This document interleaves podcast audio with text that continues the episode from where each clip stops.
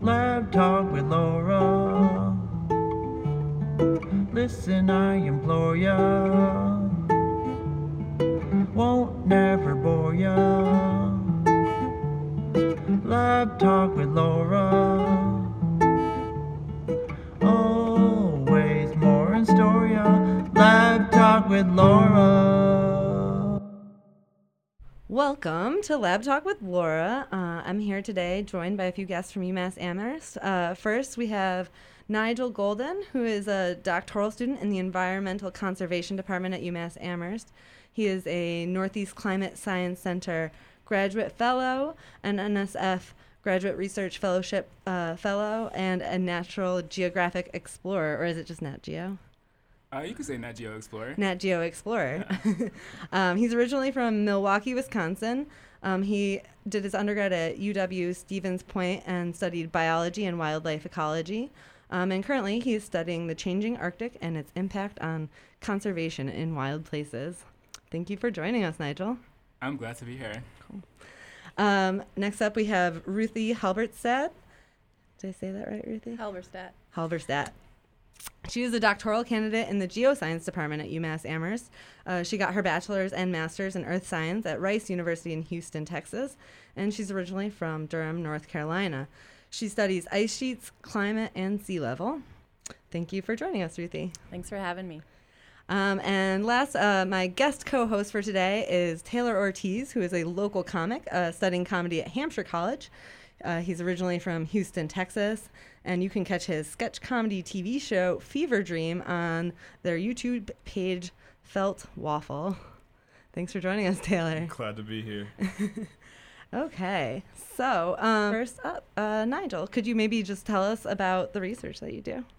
Sure. Um, as you referred to earlier, I am studying the changes in the Arctic and their impact on conservation and wild spaces. Uh, the species that I study is Arctic ground squirrels, and where I study them at is Denali National Park in Alaska. Um, these two things are important. Um, so um, the importance of the work gets pretty significant. Um, Denali is a UNESCO World Heritage Site. It's a biosphere reserve in the interior of Alaska. Uh, and so, amongst a cohort of nations, just not the United States itself, um, they've determined that it has universal value. Um, and as a national park, um, it is held as a cornerstone in conservation because it holds large, un- un- uninterrupted tracts of land, uh, which are important for many mammal species, animal species in general. Um, it's actually about the size of Maine if you know people want to know what the park was like. So it's a pretty big park. Um, and Arctic ground squirrels are important. Um, they're considered a keystone species because you know they are generally on everybody's dinner tray in Denali National Park. So grizzly bears, wolves, golden eagles, foxes, um, they're kind of every everything in there almost kind of relies on them um, as a food item. And so you kind of think of it as for humans, you know, imagine if our most stable crops were suddenly uh, not available. Uh, so I'm looking at how climate change is impacting not only the place that they live in, but I'm also looking at how climate change is going to affect their persistence um, in that park. Wh- When you say value, do you mean to like science or like the world? Like like what value does it have just like chilling there? So Denali National it's a national park, so it's um, maintained by the National Park Service, which is a federal agency. Um, and so they're federally mandated with preserving unimpaired natural and cultural resources for our current generation, that would be us, and for future generations, for those of us who decide to have kids.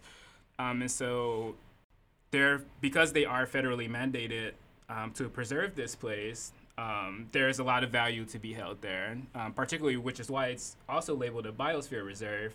Uh, so out of all of you know the wild places that are left intact on Earth, this is one of the largest places on the planet that has the lowest amount of impact from human presence. So you brought up the predators that all feed on the ground squirrels. Yes. So uh, first of all, have you gotten attached to any ground squirrels? I think I'm attached to all of them in general. Okay. Yeah, Like that's a community that you really are connecting with. I really do connect with the ground squirrels. Did you study so them? cute. When did you start studying them? Uh, so as a undergrad, I did two research expeditions to Northeast Siberia. Um, and while I was there, I studied Arctic ground squirrels there as well. And it kind of continued over into my dissertation work here at UMass.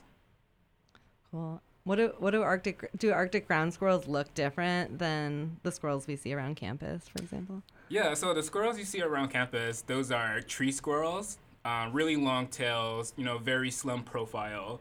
Um, and they don't actually hibernate during the winter. They enter more of, you know, just an inactive state, but they still are awake. They're able to move around.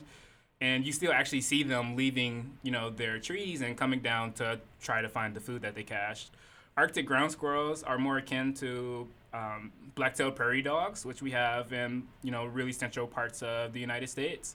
Uh, so they live in the ground. Um, their homes are in the ground. They dig these huge colonies, and compared to the tree squirrels that we have here in the Northeast, they are hibernating seven to eight months out of the year.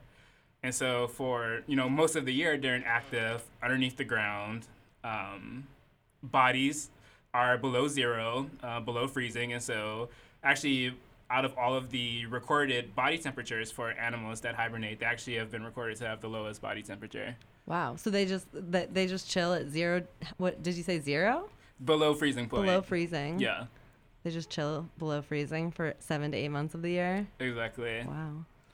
Are are they scared of like people? Because you were talking about how like there's a very minimal impact. Do they like know to run away, or do they think like, oh shoot, this guy might have some like Cheez-Its? Like, what's their what's their like reaction to seeing humans? Yeah, so a standard procedure um, in a national park and in many places that you're not supposed to feed wildlife. Um, and so at the visitor centers, um, there are Arctic ground squirrels there. Um, actually, um, human structures are really good for ground squirrels because it provides them a good starting point for them to burrow into the ground. And is typically not surrounded by grizzlies, bears, and golden eagles. Um, so there is some interaction between humans and ground squirrels, and the ground squirrels that are closest to the human spaces are more likely to interact with people. But when I'm in the wild, which you know where I am doing my field work at, you know the Arctic ground squirrels, um, they exhibit this type of behavior, where um, one is you know like this, like being this vigilant guy or girl or gal, and what they do is when they detect a predator, and I would be considered a predator, they emit an alarm call. And so all of the other ground squirrels that are in that colony, you know, like they'll they'll stop whatever they're doing, like they'll prop up and like they're looking around, they're seeing, you know, who what is the reason for this alarm call? And then they'll start emitting the alarm call as well. And so that's kind of the engagement that I have with the ground squirrels that aren't around people. Can you um make like what does the alarm call sound like? Are you able to do it? For those of us who haven't had the pleasure of hearing it firsthand. Let me get back to you. Okay. That's okay. You don't have to do that. Came in here as a man of science. you have to do c- calls. It's like a it's like a squeak with a twill. It's Okay. squeak.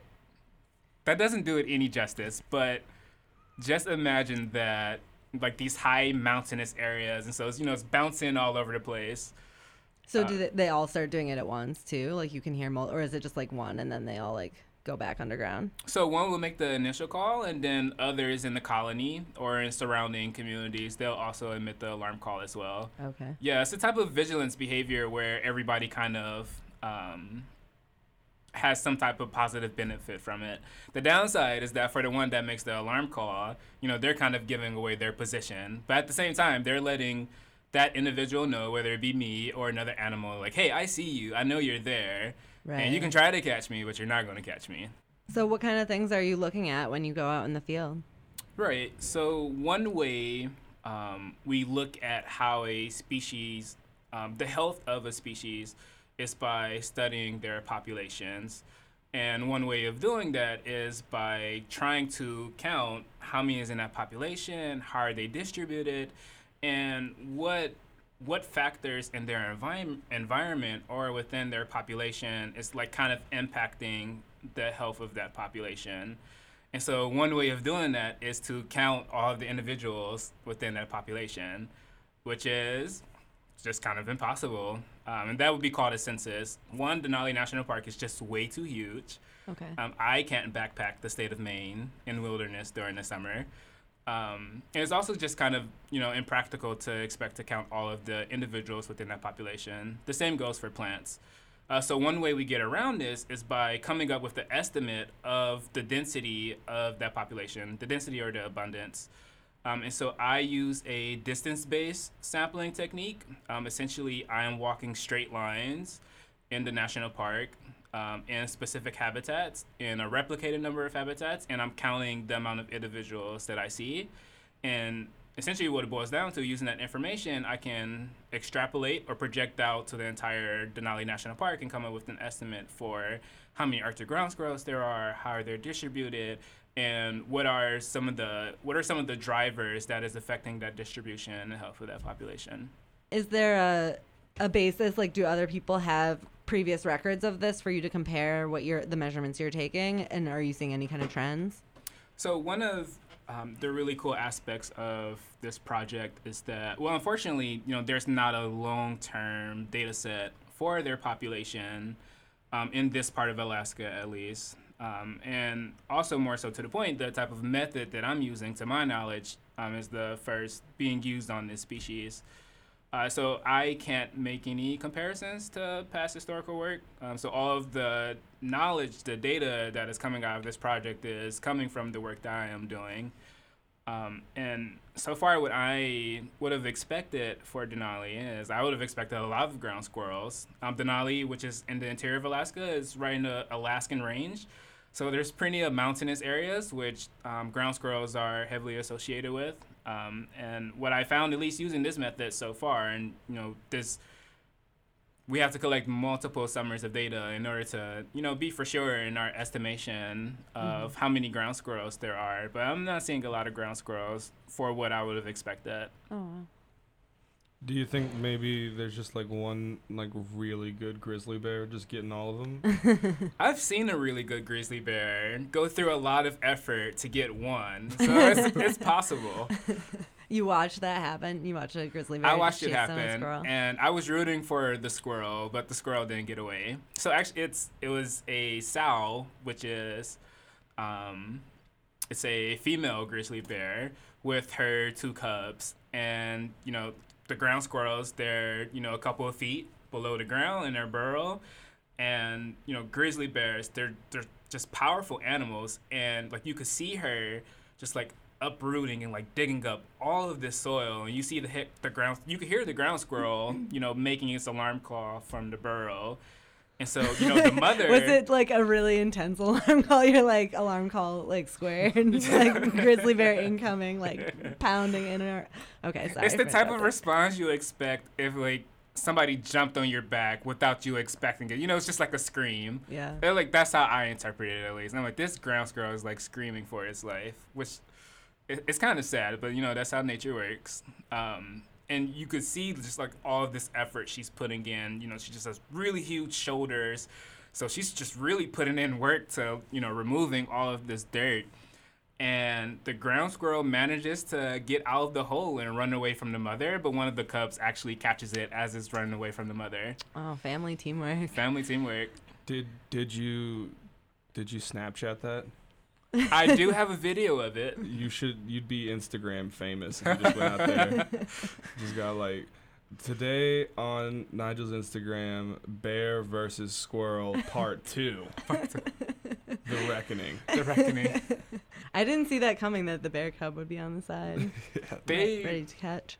You can kind of tell they were kind of also annoying the mom as well, because you know, like their head is like right where she's trying to dig, Oh, really? and like eventually, like they just like kind of get bored, and so like they sit on the sidelines, not even actually paying attention to what she's doing, and so this girl could have made it, but it just like ran right into the view of one of the cubs. And they're basically just like, "Mom, what's for dinner?" Yeah, And exactly. She's like, "Ground squirrel. We're Ground working on squirrel. it." They call them uh, squirrel burritos. So, was that was that the closest you've been to a grizzly bear when you saw it hunt down that squirrel? No, unfortunately. Uh, the closest I've been to a grizzly bear is probably, I would say, between 20 and 40 feet. And we were both on the opposite side of these bushes. So we both didn't know that we were there. And it was another instance where it was a sow with a sow with two cubs, which is not the ideal situation because they're pretty protective of their cubs. Um, and so what ended up happening is is that there was a bus, and they're like just waving at us out the window. Me and the field tech that accompanied me throughout the summer, and it's like bear, bear, bear. And I don't even like try to look around. I just run and get on the bus. And as soon as we get on the bus, we're like looking over the window over the row of bushes, and there's the sow with her two cubs. Oh wow. Okay. But I'm alive to tell that story. Yeah. So did you um you said you also did field work in Siberia? Yes. Can you what was that like? How long were you out there? So I was out there with the program, uh, the Polaris Project, which is a research for a research experience for undergraduates. This is an REU, um, maintained out of Woods Hole by the Woods Hole Research Center. Um, and so what they do is they take undergraduate students to the Arctic and they expose them to uh, doing Arctic research. And so um, while I was there, um, part of the work that's folding over into my dissertation work is uh, one of the main concerns um, with the Arctic is their influence on our global climate system. And so when you think about climate change, really we're just talking about our atmosphere, which we typically think of as air, but which is really, you know, just a composition of gases. And what's really unique about the Arctic is that the type of gases that are in the atmosphere um, is also locked in the soil, so carbon dioxide. And the type of gases that are locked in Arctic soil is about 50% more than what's in the atmosphere. And when I say locked, it's under ice, it's frozen. And so one of the concerns with climate change in the Arctic is that, you know, this permafrost is melting. And so the concern is that a lot of the carbon that are in these grounds will then be able to intermix with the atmosphere, um, making our climate change dilemma that much more of a scarier prospect. And so while I was there, one way to look at this is how how what are the physical determinants of how carbon dioxide is going to leave out of the soil. And so ground squirrels, they live in the ground, and in this process, they're mixing the bottom layer with the top layer. They're mm. fertilizing the soil. So what they're really doing is creating these ideal conditions for bacteria to go in and interact with, you know, these carbons and release them to the atmosphere. And so, Wait, so the the squirrels are making it worse?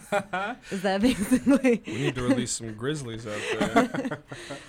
so I mean, by all means, you know, humans are the number one contributors to gases that are being released into the atmosphere. And so what we're what I'm doing for Arctic ground squirrels is looking at how are they influencing the physical properties of the soil.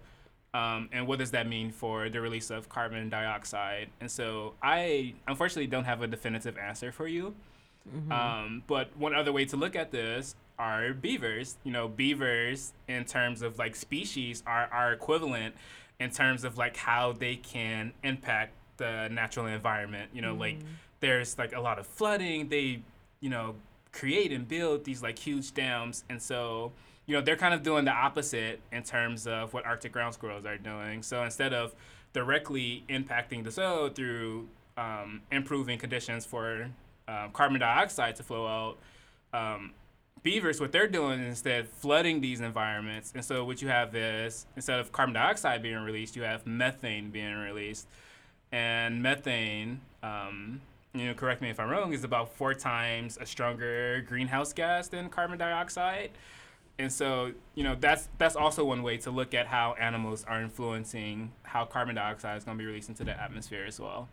I remember um, not too long ago there was some Republican politician uh, came out and was like, "This is ridiculous. We got to stop worrying about humans' effect. It's cows uh, farting in the fields, all the methane that they're producing.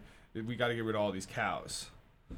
So cows are certainly um, our agricultural practices um, is certainly one of a, a major contributor to greenhouse gases that we're putting into the atmosphere.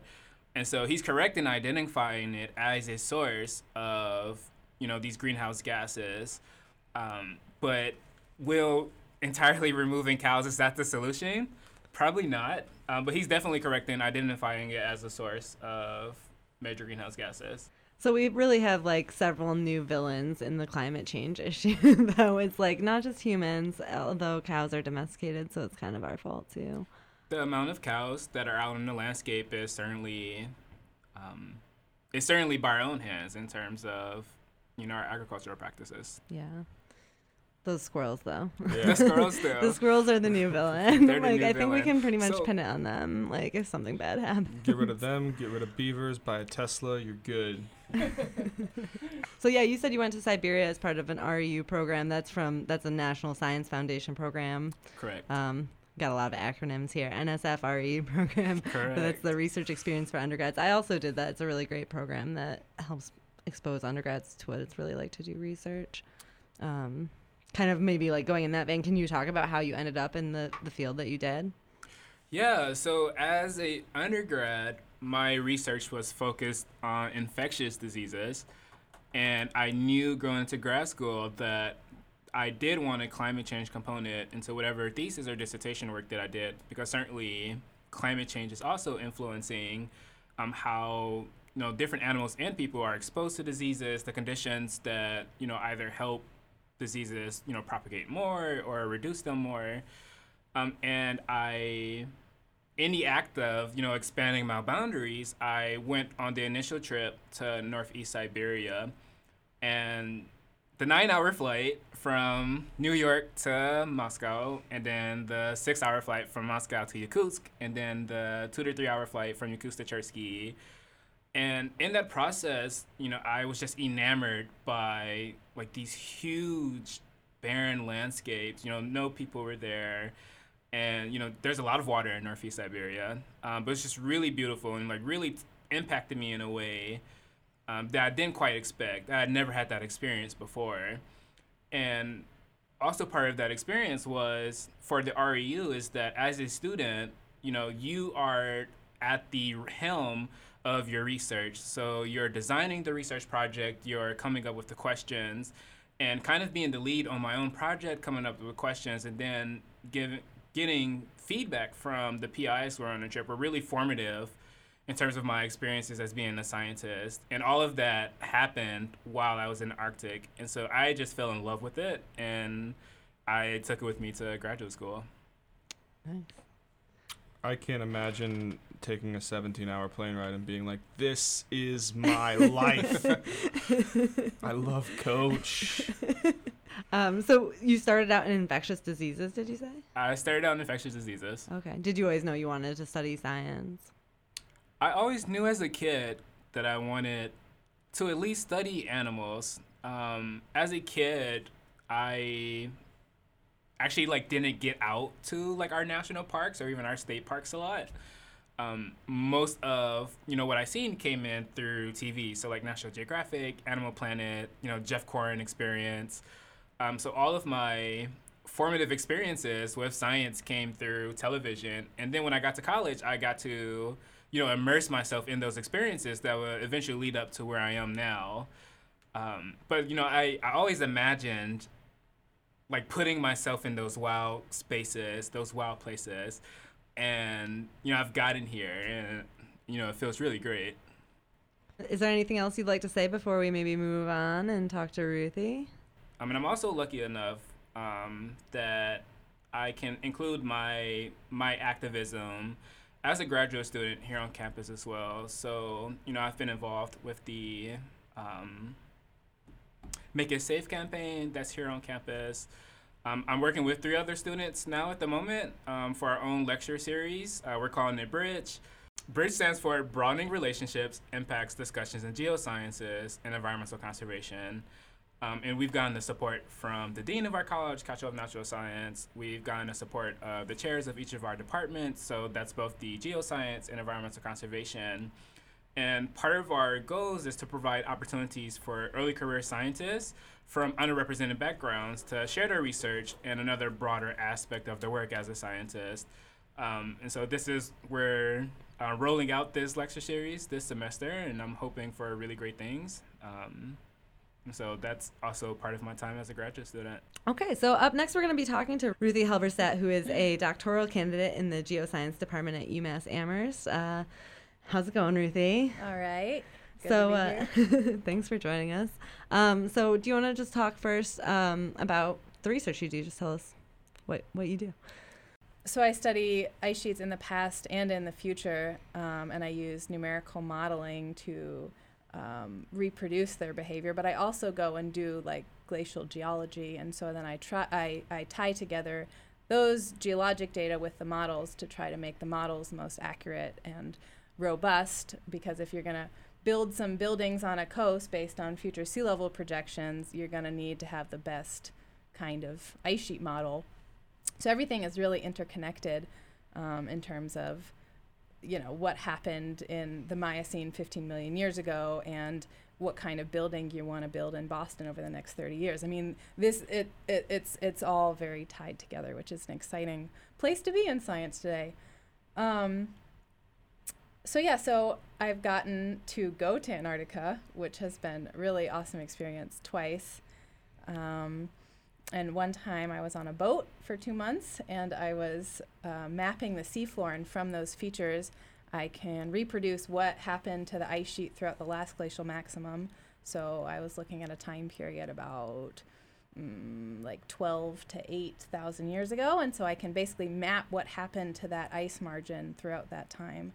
And uh, the second time I got to go to Antarctica, I was camping, which um, was quite an experience. And I know you're all dying to know how I went to the bathroom in the field, because that is everyone's first question.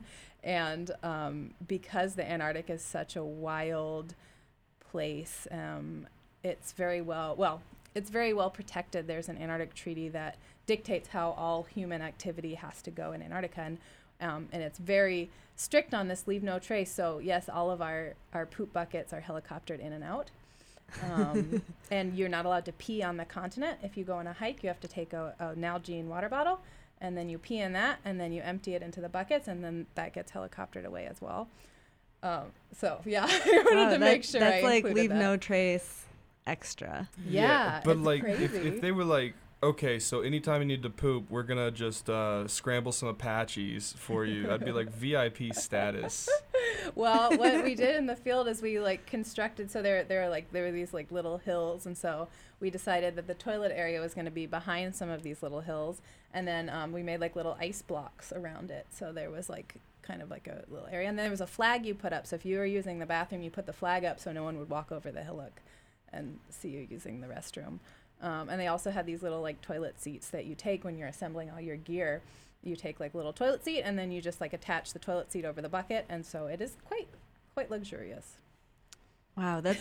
I feel like if you like train to be a helicopter pilot and then your job is just to shuttle like, human excrement off of Antarctica, Yeah. that would be kind of a drag, maybe. I don't know, But but, also, like, how I guess fun it's all it be? frozen, so it's not like. how fun would it be to like drop a hook in like the old crane game just like try to like like move the helicopter to like get the bucket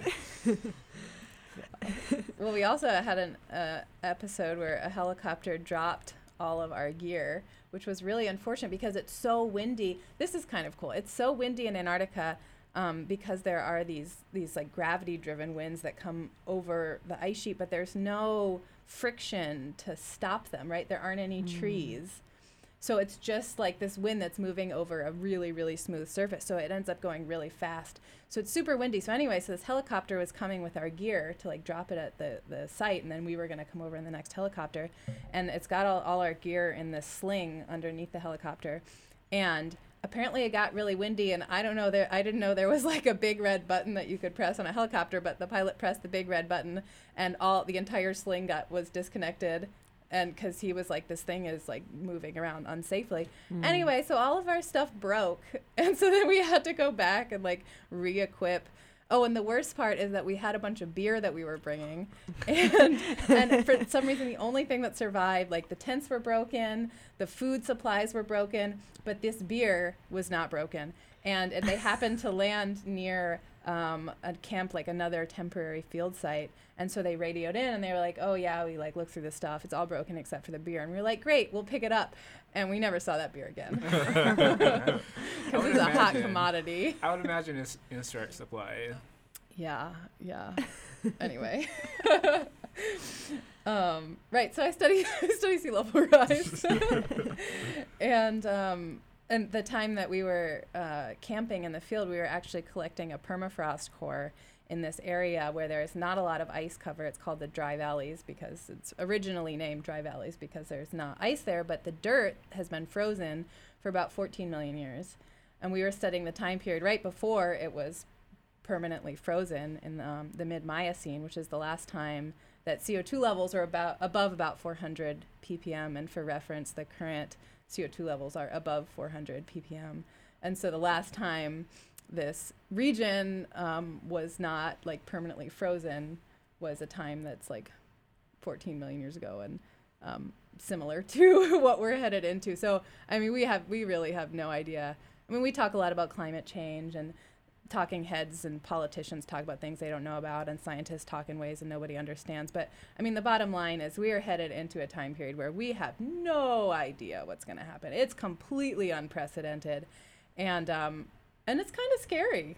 Like i'm you know i'm thinking about this time period 14 million years ago the, the last time we've seen similar conditions as today. And we just we just don't know what's going to happen. But it's a great field to be a scientist in because there's a lot of questions So, how do we know what happened 14 million years ago? Well, we don't know what happened globally. We know what happened at teeny little pinpoints, such as this core that we're taking. We can reconstruct temperature. Um, actually, we can. Some of the ways that we can do that is we can identify fossils of bugs, and then we can say, okay, this fossil of bug is really similar to this bug that lives today at a certain temperature range, or leaf. Like so, there there were actually vascular plants living in the mid Miocene at this time, where it was about we think CO2 is about 400 ppm. Um, and so we can say, okay, this plant looks like this leaf fossil. So I was actually digging up fossil. Oh my gosh! And I found this like little knob, this little stick in this like fossil lake, and it wasn't even. It wasn't.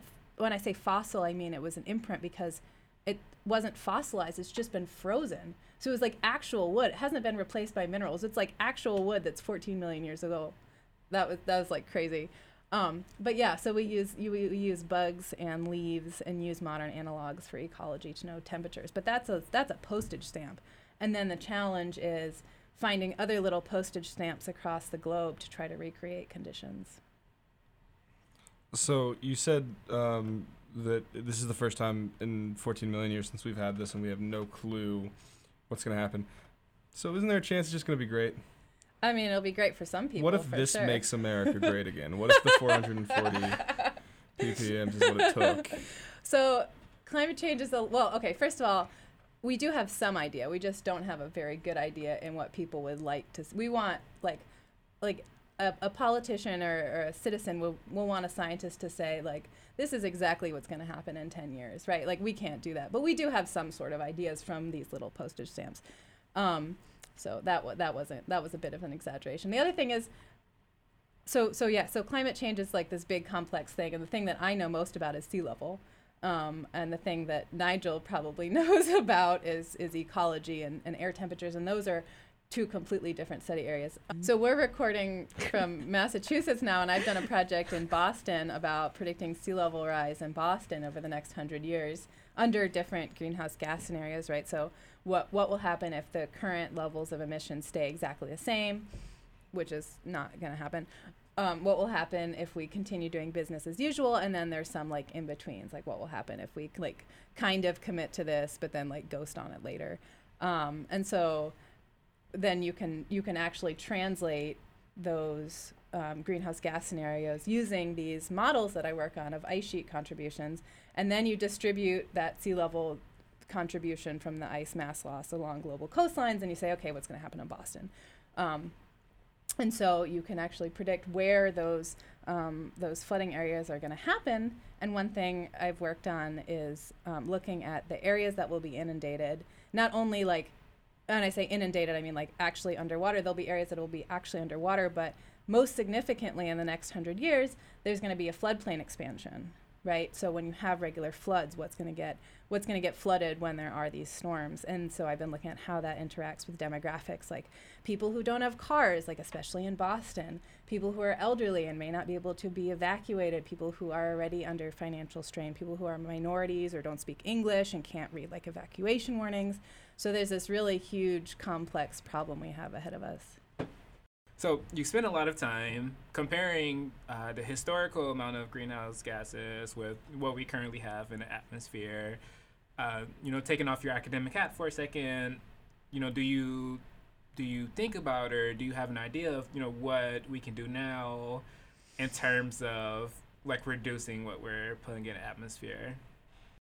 The biggest thing that we can do is pretend is not pretend that climate change is a political issue because it's been turned into this um, this thing that that people win and lose elections based on, which has nothing to do with climate change, right? I mean, I think we need to turn it back into a science issue, and once it's a science issue, then we separate that from the political side and let the politicians deal with it. But now, if you're in a different party, all of a sudden you have an opinion on climate change, like that's not that's slowing down all of the mitigation efforts, and that is like it's just we've come to a complete halt on trying to mitigate our emissions because of this political game and i think probably the use, most useful thing we can all do is bring climate change back to science and then let the politicians deal with the mitigation part rather than letting the politicians into the science and then letting the scientists into the mitigation What would you say to somebody who is a climate changer? Like my mom,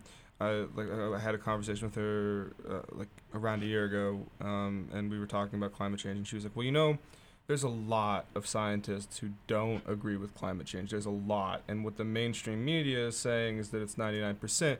But it's not 99%, and there's a lot of science out there that's saying that it's not true that climate change is happening. So, what would you say, in like a layman's term, to those people that, that feel that way?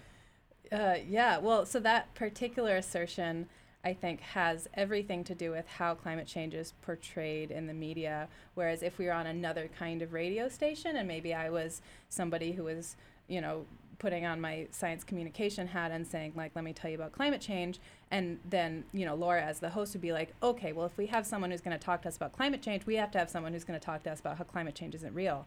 And so then you're setting up a 50 50 boundary between like a scientist who studies climate change and someone who's just going to start doing you know data cherry picking and all of those things that give you attention.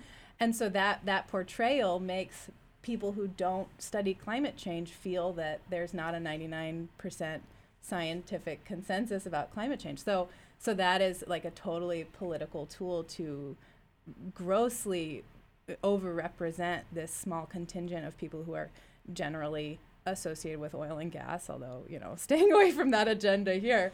Um, yeah, Nigel?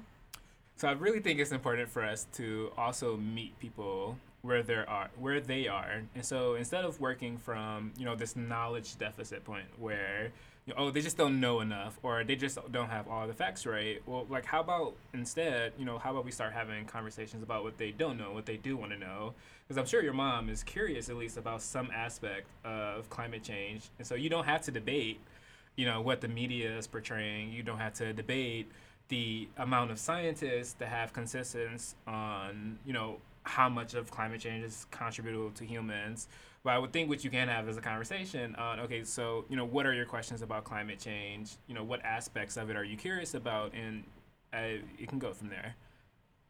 Yeah, what I would say to your mom is, I'm sorry, it's really hard to find the credibility of information. There is so much information online and in all this media on TV and on, you know, books and everywhere and there's just like so much information and even I if I'm surfing online, I like search a question related to climate change, like I have to I have to like read up on the opinion pieces on any source before I trust it because there's so much twisting of information. So I would say like I'm really sorry. It's so hard to get reliable data or any kind of information. So I would say like you should talk to a climate scientist. But of course like not everybody has access to climate scientists and mostly like what I want to do when I go home for Thanksgiving is like eat the food, you know? And you know, I like talking about this to an extent, but it's really hard and I don't really have an answer there.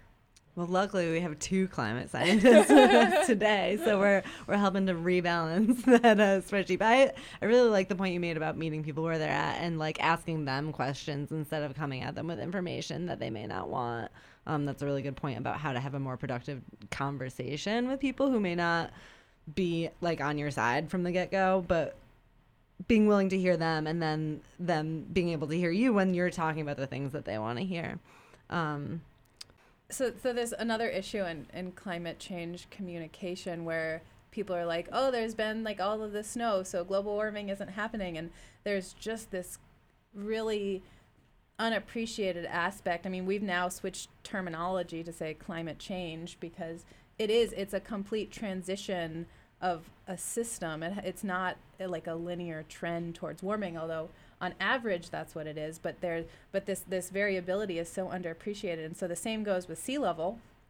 Um, if we say like, okay, we're taking you know a certain amount of gigatons of ice off Antarctica, like all of that's melting going into the ocean. So you have this this transition of mass from an ice sheet into the ocean, and then I think most people would be like, oh, okay, like sea level is going to rise everywhere by like that amount divided over the area of the ocean. But that is like absolutely not what happens. In some places, sea level actually falls because sea level. So so sea level is not a bathtub. Is like my bottom line here. Um, what happens in like the areas around Antarctica, for example, if you um, take mass off of that continent and you put it in the oceans, all of a sudden you're not loading the ground underneath Antarctica as much. And so that the ground actually rises on time scales that are relevant. Um, and so you have a relative sea level fall around Antarctica. So what I'm saying is if you melt ice from Antarctica, sea level falls around Antarctica, which is completely non-intuitive. And so and that effect can can can that effect influences the entire southern hemisphere. Similarly with Greenland, Greenland loses mass, the entire northern hemisphere is affected by this like ground movement. So that's one um, non-intuitive part of sea level, and the other one is um, the gravitational effect, which I think this is like the, my favorite thing to talk about because it doesn't, it's not like scientifically polarized, and I just think it's really interesting. So you know how gravity works, where you have a big mass, a little mass is attracted to a big mass, and we think about um, on Earth as gravity being like if you like jump, you're going to be pulled back to the center of the earth because the earth has this huge mass. But the same thing actually works laterally. So if you have like a big mountain that you're standing next to, you're like kind of a teeny bit, a little bit attracted to that mountain, like sideways because that mountain has mass. And so these ice sheets on like opposite sides of the, the earth have a lot of mass. And so if you take away some of that mass, you're actually losing the gravitational attraction of that ice sheet to sea level. So right now, sea level is way higher. Um, I would say ob- objectively, but anyway, let's just go with that. Sea level is way higher objectively by ice sheets than it is away from ice sheets because the ice sheets are actually pulling sea level, the like the ocean water towards them gravitationally. So you also lose sea level when you melt um, ice off of Antarctica for example, not only are you rising the land and causing a relative sea level drop, you're also losing that gravitational attraction of sea level to the continent. So there are all of these complex um, ways that sea level is like not a bathtub. And so when we're trying to predict sea level, we have to not only use these ice sheet models to predict how much like air temperature, warming air temperature, and ocean temperatures are going to melt the ice, but then we have to figure out where that mass is going to go. And so it becomes this really complicated problem um, and really critical one, right? So people on, on global coastlines want like a 30 year prediction of sea level rise. And so the scientists are back there like fiercely trying to figure out like how the system is evolving. Um, but it's a really interesting problem too.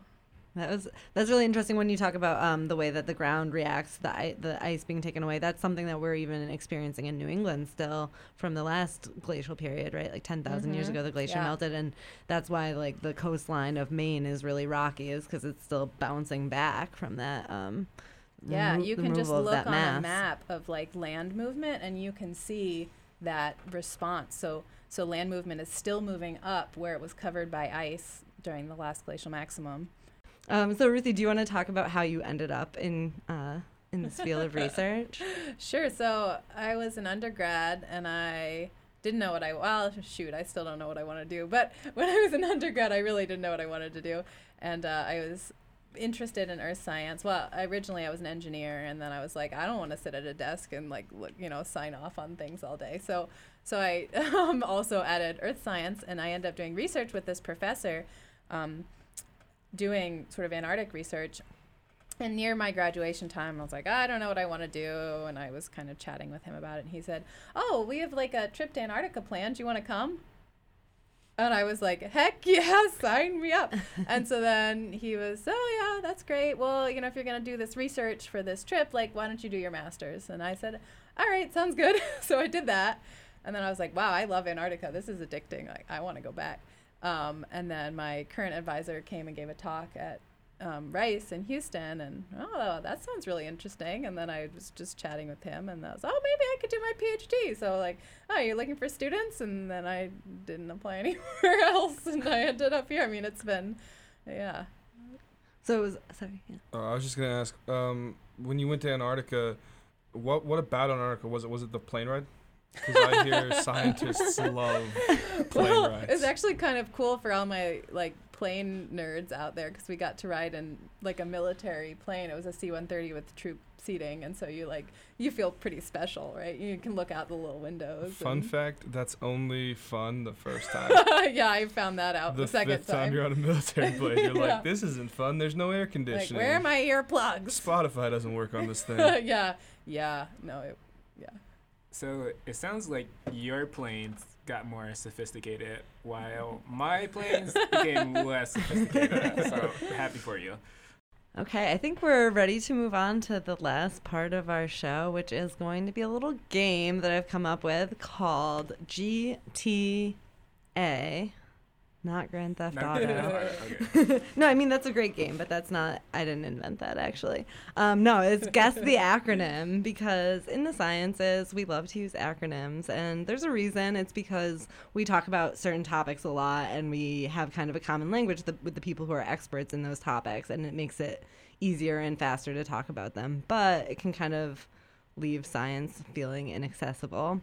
So I've compiled a list of some kind of climate change related acronyms. And so what we're going to do is we're going to have Taylor, who is our non scientist co host, uh, guess what these acronyms are. And then we're going to see if Ruthie or Nigel can step in and help him when we, uh, when we, uh, yeah, get there. I think I've got an advantage here because I am in the army. hmm Yeah, you So might you might actually know a lot of these. I don't know. I'm really curious. Actually, I mean, I'm curious in general, like what acronyms the general audience might know or, or not know. But I kind of have a spread here, so we'll start with IPCC.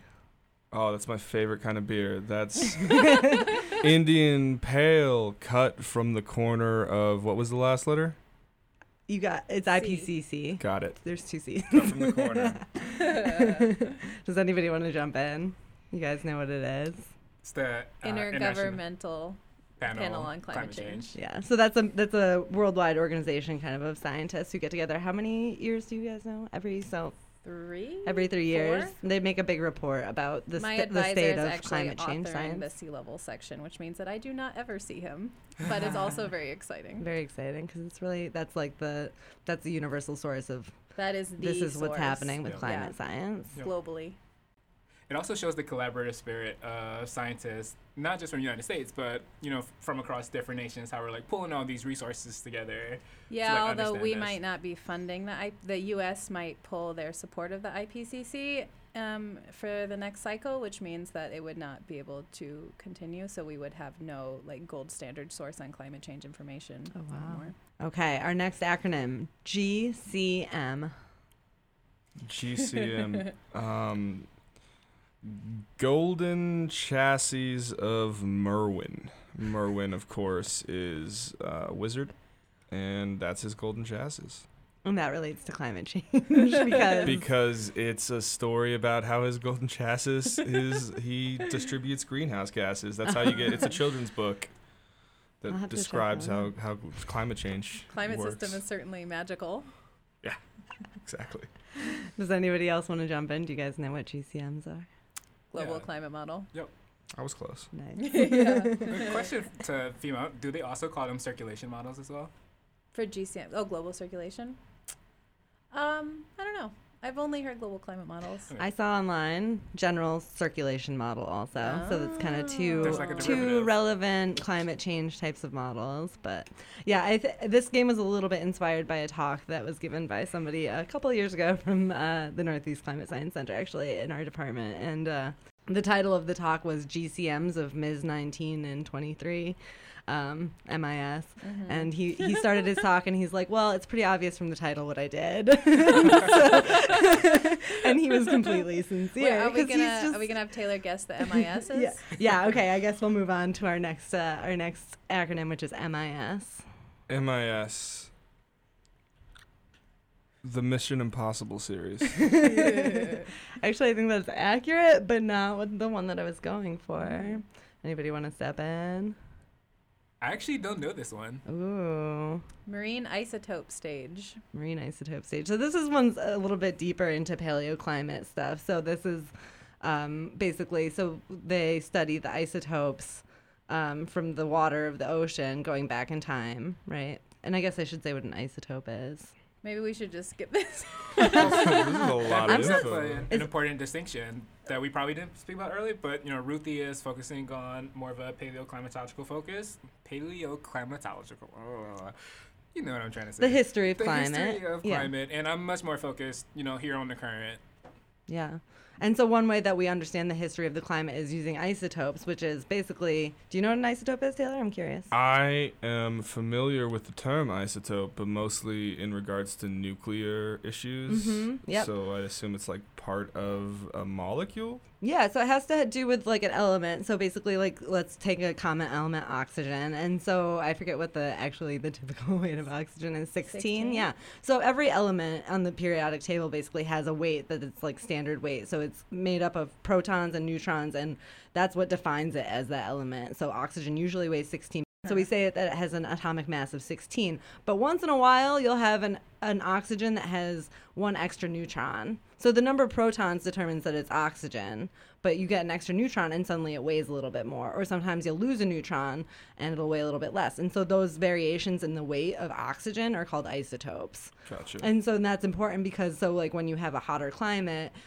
lighter oxygen is going to come out of the water preferentially because it's just a tiny bit lighter, so it'll it'll behave a little bit differently. So you can learn a lot about the climate from like just studying isotopes eh, buried under the ocean or yeah. So anyway, this is a really deep one. Maybe Well, I should no, but I think that's a really important point to make because I'm talking about like 14 million years ago. Like, how do we know what the ice sheets and sea level was 14 million years ago? Or like, how do we know that sea level is like rising compared to previous um, times in our history? And I think that this is like this is the foundation of paleoclimate. Basically, is these this oxygen isotope record. Um, because what happens is so when you have lighter oxygen molecules and the the hydrologic cycle happens when you like evaporate water from the oceans and then it gets carried and it rains on land and then the like river systems route that back into an ocean it's a cycle right but if you have ice sheets growing and you rain on an ice sheet that water is just going to stay on the ice sheet and so what happens is you preferentially evaporate lighter oxygen molecules and then you bring them over and you rain them on the ice sheet and they just stay there. And then you evaporate more light oxygens and you move them to ice sheets. So eventually the ice sheets are full of really, really what we call isotopically light oxygen molecules and the oceans are full of really, really isotopically heavy molecules. So if you are measuring like little organisms at the bottom of the ocean that are recording the isotopic concentration of the water in their shells and you measure like there's a whole bunch of heavy oxygen isotopes during this time period then you infer from that that there's a lot of ice sheets that are like basically um, like securing all of this light oxygen isotopes on land. And so what we do is we can like take really deep ocean cores and we see this like all these wiggles of of oxygen isotope ratios and we say okay, we are interpreting this as like sea level. Like this is a proxy for sea level and this is a proxy for ice sheet um ice sheet growth and and retreat. So coming back to our acronym, just to make sure we focus on the acronyms here. No, so marine isotope stages is this kind of like consensus of scientists saying going back in time in time periods and saying like the isotopes were mostly this way at this time and and they have just like a number system so like marine isotope stage 19 is like a set time interval in history basically that climate scientists use to talk about how things have changed I don't know what happened then though. you don't know the I time know period of, of not- MIS yeah. 19 no I don't think That's the one where do. Tom Cruise is so old. He's just climbing with his oxygen tank. okay GHG GHG. Global heat guesstimations. Which is what these liberals have been making for decades. that was a really good Yeah. guess Thank you. but not quite there. Ruthie, you want to jump in? Greenhouse gases. Greenhouse. Oh. Okay, I have just one more. Okay, our last one is is actually a really tough one. E N S O. E N S O. All right. Environmental neuroscience systems of operation. I would like to know what that would involve. Environmental neurosystems. I almost like am imagining like the brain of the planet, Yeah, like yeah, yeah. changing everything. Exactly. Yeah. the Not- brain of the planet being the uh, I- isotopes in Antarctica. Ah, Yeah. I like that. Okay. Interesting. Antarctica's the brain of the planet. Yeah, I like close. that. It's definitely like I can get hat. behind that. And then you go into that hat and you see the brain. Totes. Okay, well, it's wrong. I'm sorry. you are not right. That's not what it is. Does anybody know? El Nino seasonal oscillation? Seasonal Southern oscillation. oscillation? Oh, oscillation? southern, think southern oscillation. oscillation. Yeah, El Nino southern oscillation. Can you explain that? Oh gosh. I can't. no, a little bit I could, but anybody? Anybody know? If this was Who Wants to Be a Millionaire, I don't think we'd be walking out with any Mm. Cash right now. We don't have any um, ocean scientists here, actually. Yeah, but I was about to say, like, you guys would have the best lifelines. Like, if it was a science question, you were like, I'm going to call, I don't know, my advisor or any of my scientist friends. yeah. So El Nino. El Nino southern oscillation is like the way that the the ocean temperatures change predictably, kind of. And we, I feel like most people have heard of El Nino. Sort of predictably. And like sort of cyclically, how Yeah, about that? yeah. Not not necessarily predictably, but Yeah. cyclically. We have El Nino and La Nina. That's why sometimes it's anomalously hot. And there's like a lot of precipitation, and then the talking heads are like, "Oh, it's an El Nino season," as if that explains all of our climate patterns. Which is like when the Pacific Ocean is warmer, right? And the warm air comes in. I don't remember which one is which because there's an opposite where there's El Nino and there's La Nina, and I don't remember which is which. Hmm.